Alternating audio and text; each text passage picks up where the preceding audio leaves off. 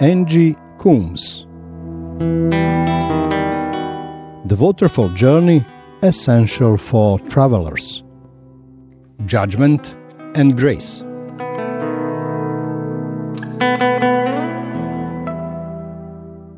Welcome to the third podcast in this series, Essentials for Travelers who Undertake the Waterfall Journey. So far, we've looked at identity, the importance of knowing who we are, whose we are, and what we are here for, and authenticity, how to be like Jesus. We all need heart surgery so that we can be the real thing, the same on the outside as on the inside. In this episode, we're going to look at judgment and grace. The Waterfall Journey is about learning to live in the presence of the Father. It is about place. And so too are judgment and grace. They also are about place, where we stand to live our lives. Understanding about judgment and grace will help position us to live out God's kingdom while still on earth. In the Old Testament, the framework for justice and judgment was the law. In the Garden of Eden, no such system was needed, for there was harmony in the relationships between the Father and his children. They were all of one mind and spirit. After the fall, when sin entered the world, fracturing trust and relationships, the spiritual battle between man and the devil and God was enjoined. Judgment was the plumb line of God's truth between good and evil. A framework of justice was needed, and the law was given to Moses and the Israelites to mould them into a nation chosen by God as his own. The Ten Commandments set the tone, the values, and the absolute behaviour. The law backed this up with the regulations allowing peaceful and safe living for a nation wandering in the desert.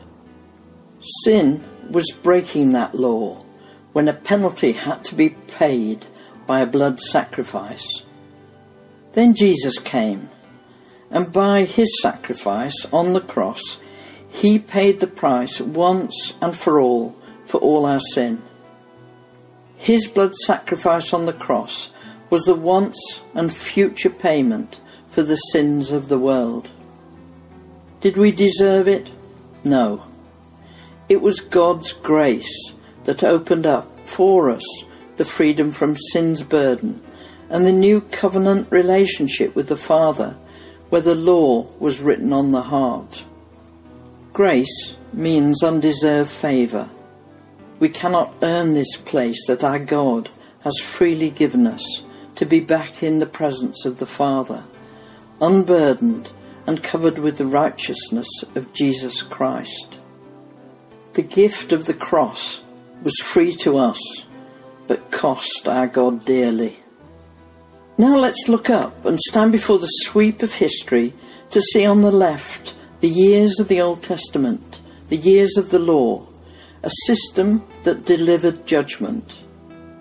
In the middle stands the cross of Jesus Christ, and over to the right, the years of grace, unburdened by sin, extending to eternity. We have a choice to which system we live under. We can live under judgment, or we can live under grace. The plumb line of judgment is the cross. To see what this means for us, we must look at the words of Jesus in Matthew 7, verse 1. Jesus says, "Do not judge, or you too will be judged. For in the same way you judge others, you will be judged. And with the measure you use, it will be measured to you." What Jesus is saying is that if you judge, then you are on the left-hand side of the cross, in the framework of justice, as in the Old Testament. That means you place yourself under the law, where sin has a penalty. Further, Satan is the accuser. See Zechariah chapter 3 and verse 1. And if you make a judgment, Satan will come into agreement with it. In law, where there is an agreement between two people, there is a binding contract. Thus, if I judge someone else, the devil will come into agreement with me, and we bind up that person in chains. A gentleman called Mark Verkler spent much time analysing the thoughts of born-again Christians, and he discovered that 85% of the thought processes are negative. This means we are continually making judgments and releasing negative thoughts about circumstances and people. We begin to understand how important it is that our mind is renewed to be aligned to the mind of Christ. It is a salutary exercise to sit and review your thought processes over the previous 24 hours. How many times have your thoughts been negative or judgmental when you've thought about your family, your neighbours, your church members, people on the street, and politicians in a detrimental way? Thus we, the people of God, do the work of the devil. On the other hand, how many times have your thoughts been filled with love and blessing as you looked on others?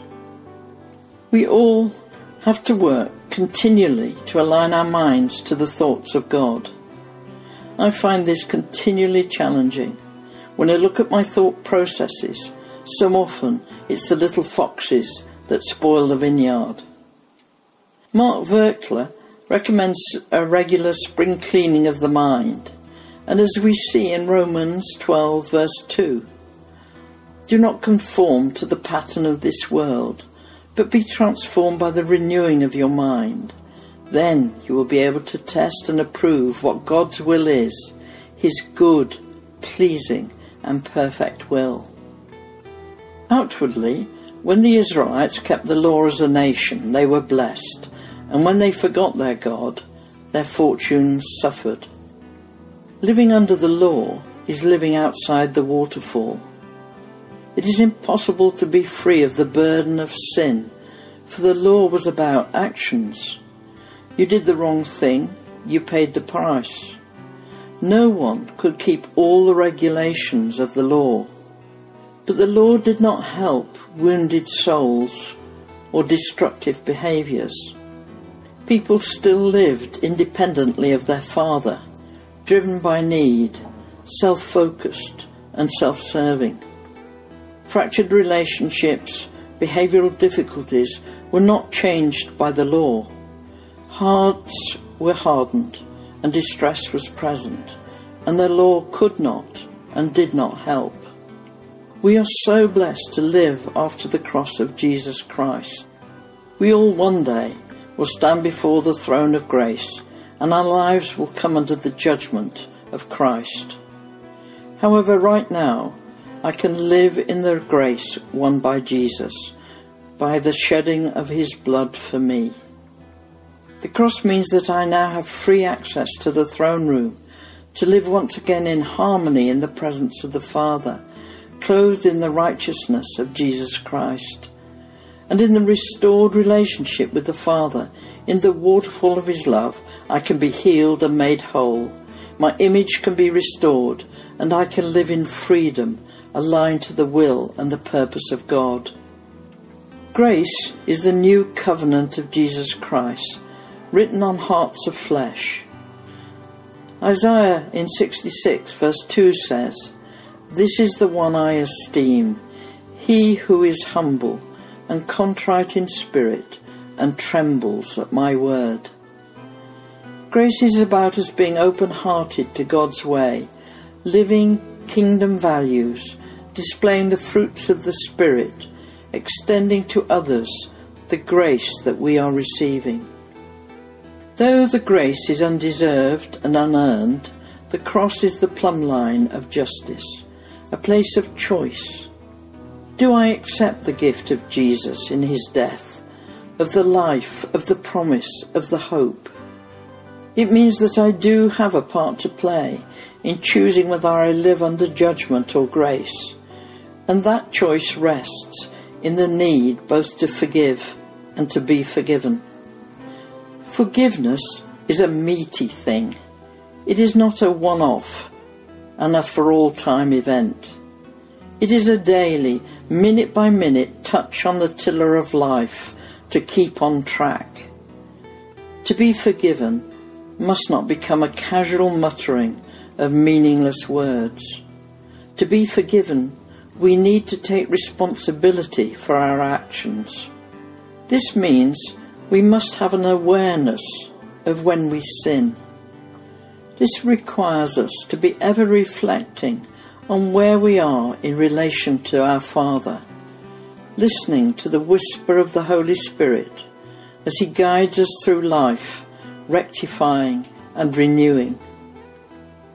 When we realise that we are out of alignment with the mind and heart of the Father, we can acknowledge our sin, own it, and take responsibility for it.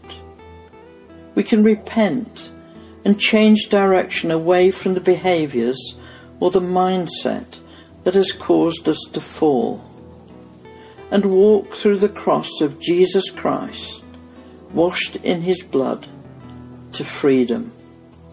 God's mercy and grace is extended to us as we offer this forgiveness to others. But let us remind ourselves of what Jesus said. For in the same way you judge others, you will be judged, and with the measure you use, it will be measured to you. If we do not do as Jesus commanded, and we judge others, we take ourselves back under the Old Testament system of justice, the law. When we understand how judgment and grace work, and the huge debt we owe Jesus through the cross, it allows us to exercise our choice into where we stand to live our lives. Grace allows us to be free to learn and grow, nourished by love. It prepares us for our calling to be significant and effective as we follow the Holy Spirit to play our part in God's story. Grace influences more than just actions. It is both the way and the how of what we do. As we undertake the waterfall journey to wholeness and holiness, more and more we too should flow in the grace that has been gifted to us, enabling us more and more to walk as Jesus walked.